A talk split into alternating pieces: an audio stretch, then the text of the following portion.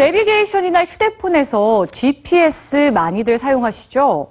위치를 파악하는데 너무나 편리하게 사용되는 이 GPS가 어떤 곳에서는 조금 다른 용도로 활용되고 있다 합니다.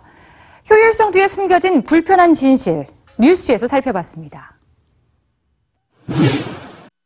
노숙자 증가는 여러 나라가 겪고 있는 주요 사회 문제 중 하나입니다.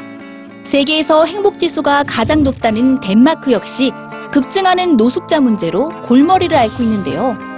이런 덴마크가 최근 독특한 프로젝트를 시작해 눈길을 끌고 있습니다.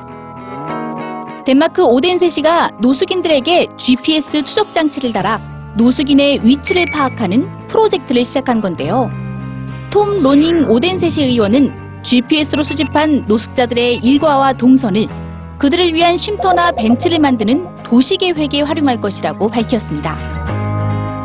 일각에서는 GPS를 활용해 노숙자의 움직임을 추적하는 것이 윤리적이지 않다고 비판하지만 도시의 미관을 해친다며 노숙자들의 잠자리까지 빼앗는 유럽의 다른 국가들에 비하면 매우 획기적인 아이디어라는 평이 줄을 이루고 있습니다.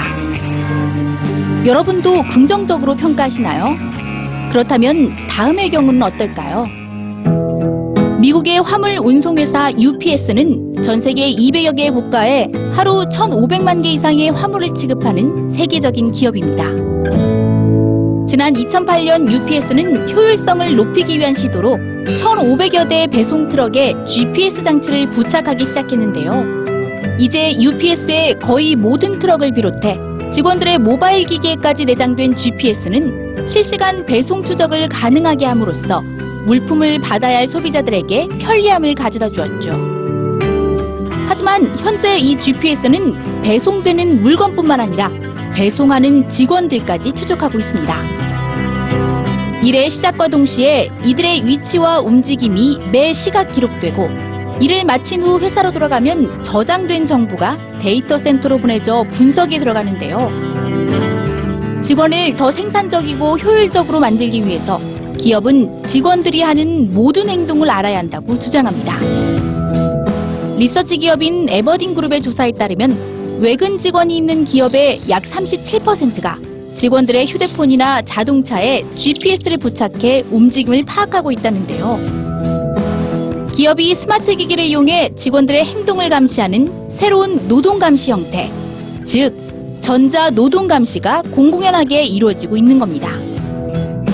최근 미국에서는 직원들의 휴대전화에 설치한 위치 추적 소프트웨어로 사진이나 메시지, 이메일 등을 확인하며 근무 중 행동을 제어하는 더 노골적인 감시 사례도 발생하고 있습니다. 미국 사회에서 근무 시간 내 직원 감시는 오히려 기업의 알 권리로 인정되고 대부분 규제 대상에서 제외하는 사회 분위기도 한몫을 하고 있는데요. 편리함과 효율성, 그리고 고질적인 사회 문제까지도 해결할 수 있지만 개인의 사생활 침해 논란이 함께 부각되고 있는 GPS 기술. 자, 이제 여러분의 생각은 어떠신가요?